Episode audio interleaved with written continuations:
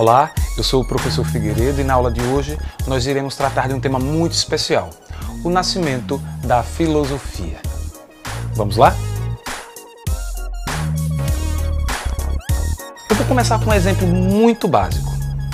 Por exemplo, se um professor de biologia chega em uma classe e esses alunos nunca estudaram biologia anteriormente, ele começa explicando o que significa a palavra biologia. Então ele vai dizer, bio é uma palavra grega que significa vida. E logia é outra palavra grega que significa estudo. Biologia seria então o estudo da vida. Bom, da mesma forma, filosofia também tem uma carga semântica semelhante à palavra biologia. Ela vem do grego. Philo significa amor ou amizade. E sofia significa sabedoria. Então, filosofia seria amor à sabedoria. Isso que nós acabamos de fazer com as duas palavras utilizadas aqui, biologia e filosofia, é o que, é o que nós chamamos de estudo etimológico da palavra. É tentar entender a palavra na sua origem. Biologia, estudo sobre a vida, e filosofia, amor ou amizade, a sabedoria. Eu falei então que essas palavras têm origem grega, e isso já nos dá uma dica. É, a filosofia ela nasce na Grécia, mas ela nasce na Grécia Antiga, na passagem do século sete para o século seis antes de Cristo. Então isso significa que a filosofia já tem mais de dois mil e quinhentos anos. Sim, é uma longa jornada esse conhecimento filosófico. Mas para entender como se deu esse nascimento, é preciso entender o que era a Grécia nesse período. Entender é, algumas é, particularidades do mundo grego vai nos ajudar a perceber como a filosofia nasce nesse período.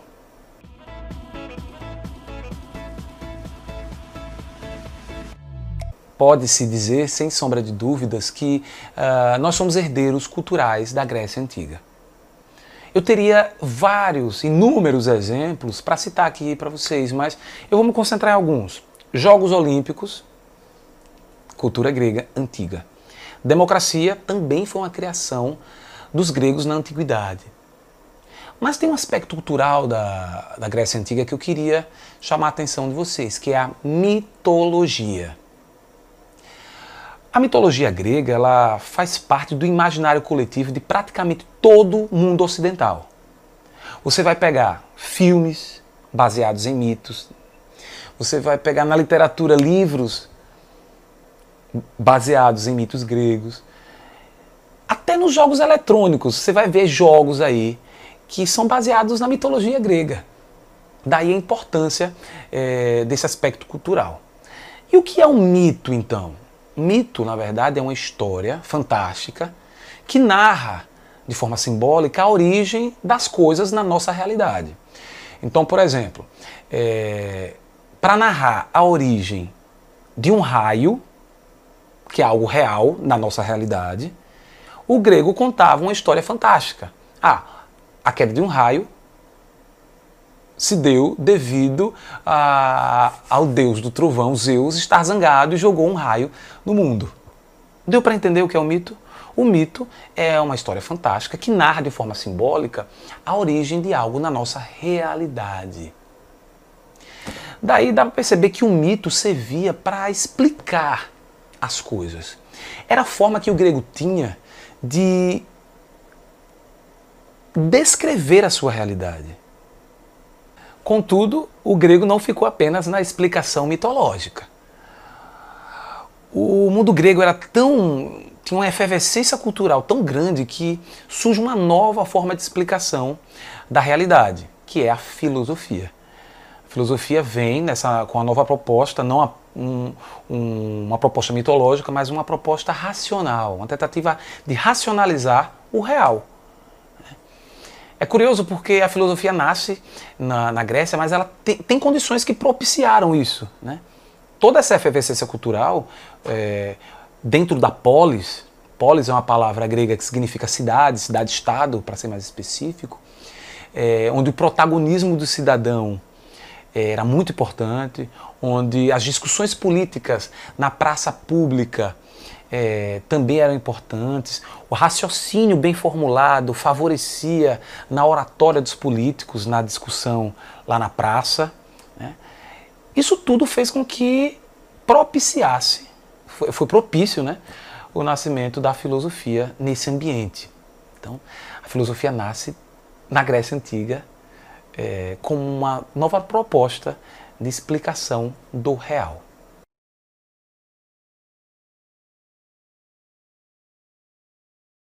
Vamos revisar o que a gente viu até agora. É, falamos do significado etimológico da palavra filosofia, que significa amor ou amizade, a sabedoria. Falamos uh, do mundo grego, do aspecto, dos aspectos culturais da Grécia Antiga, que foi lá o berço da filosofia. E desses aspectos culturais nós destacamos é, a mitologia grega. A mitologia grega foi muito importante, é importante até hoje, mas foi muito importante naquele período é, pelo seu aspecto pedagógico. Os gregos decoravam os mitos, né, como forma de tentar explicar a sua realidade. E falamos também do,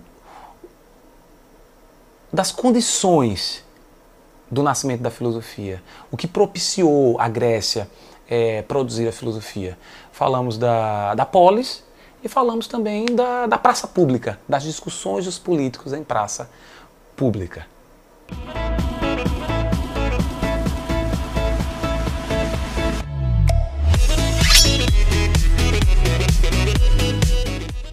Como atividade, eu gostaria que vocês fizessem uma pesquisa, né, e escrevessem algumas considerações sobre a saga de Édipo.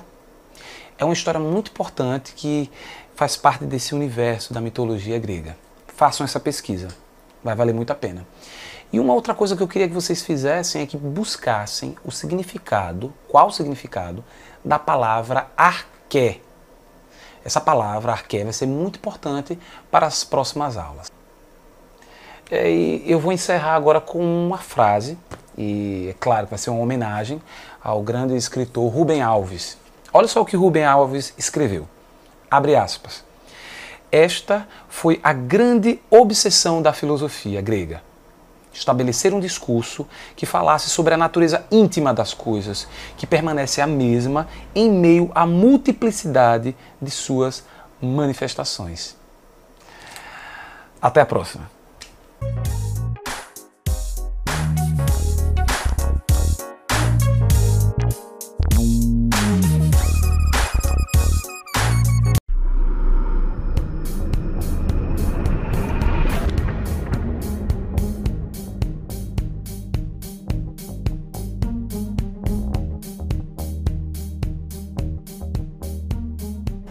Olá, eu sou o professor Figueiredo e essa é a primeira aula de Projeto de Vida, com a temática Identidade. Quem sou eu? Vamos lá?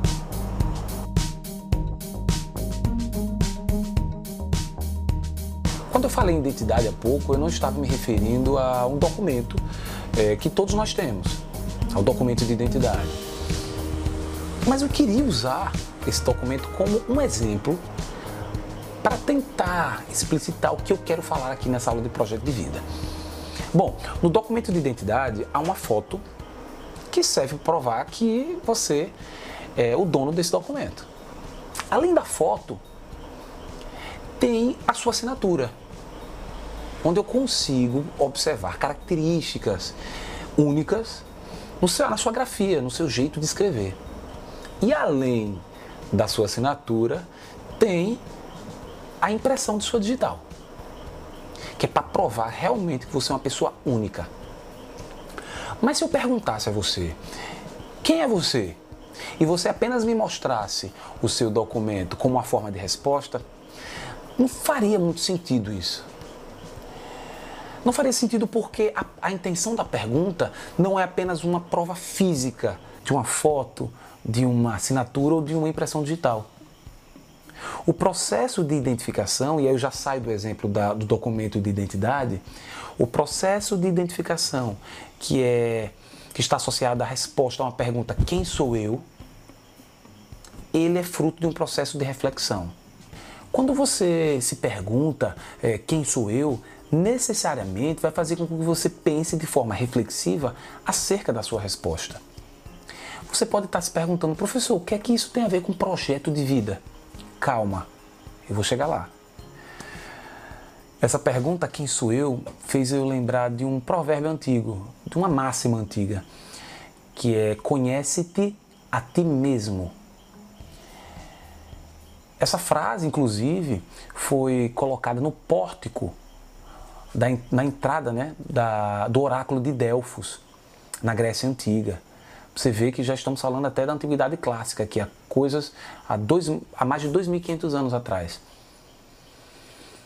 Lá no pórtico do oráculo, que era um tipo de santuário onde os, onde os gregos iam consultar os deuses, estava escrito lá, conhece-te a ti mesmo. A auto, o autoconhecimento não é algo novo. Além de não ser algo novo, ele não se restringe a idades, a gênero, a classe social. Todos devem passar por esse processo de autoconhecimento. Isso é essencial, porque não há como você fazer um planejamento, projetar a sua vida, se você não se conhece.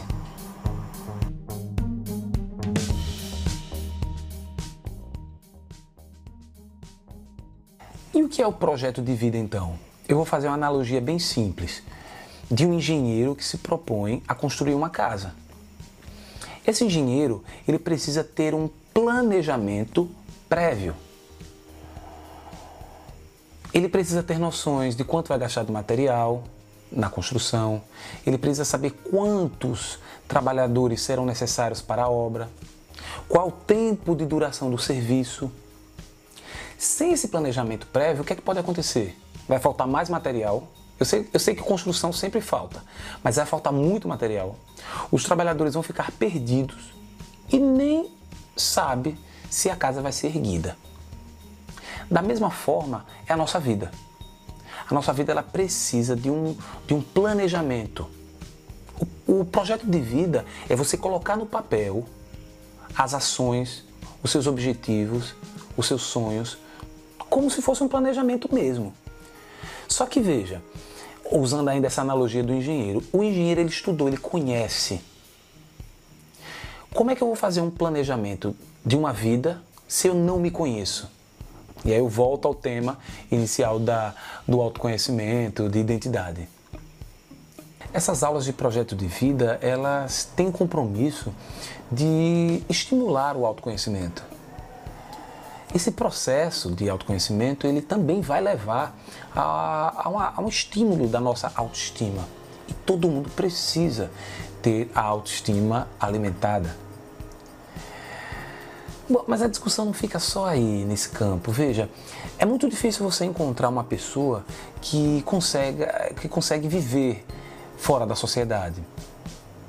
São raríssimos os casos de pessoas que abandonam o convívio social. O ser humano parece realmente ser um animal social, como diria o filósofo. Mas um ponto positivo nesse processo de autoconhecimento é justamente a interação com os outros. Nós não vivemos sozinhos. A interação com o ambiente que você está, com o meio que você está, o meio que você vive. Sabe aquela pergunta onde você diz, é, como anda a relação comigo mesmo?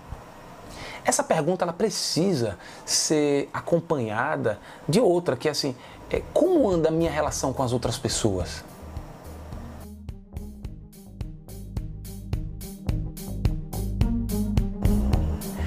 Um exercício bem bacana para tentar exemplificar isso que eu estou falando é o seguinte, é pensar, tentar identificar as qualidades nas pessoas que você mantém amizade. Faça essa, esse exercício agora. Pense no seu melhor amigo, na sua melhor amiga e identifique a melhor qualidade dele ou dela. Fez isso? É um exercício bem bacana para tentar é, exemplificar o que eu estou falando aqui. Veja, é preciso lembrar que esse desenvolvimento pessoal promovido pelo autoconhecimento, ele precisa vir acompanhado de um desenvolvimento social. Você precisa ser responsável pela sociedade em que você vive também.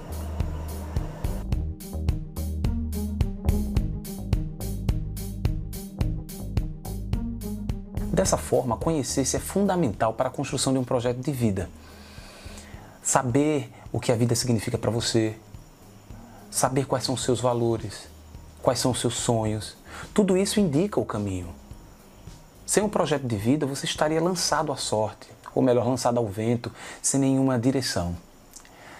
E eu vou ler agora um trecho de um escritor chamado Antônio Carlos Gomes da Costa, e ele diz o seguinte, ó, não há como dizer para um jovem o que ele deve ser ou fazer, mas há como e deve-se incentivá-lo a refletir sobre o que ele sabe o que é, o que ele gostaria de ser, e ajudá-lo a planejar o caminho que ele precisa seguir para alcançar o que ele pretende ser.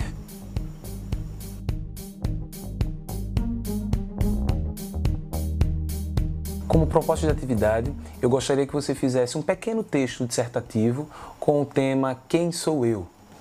E eu gostaria que, também que você incluísse nesse texto quais são os seus sonhos, os seus objetivos. Certo? Até a próxima!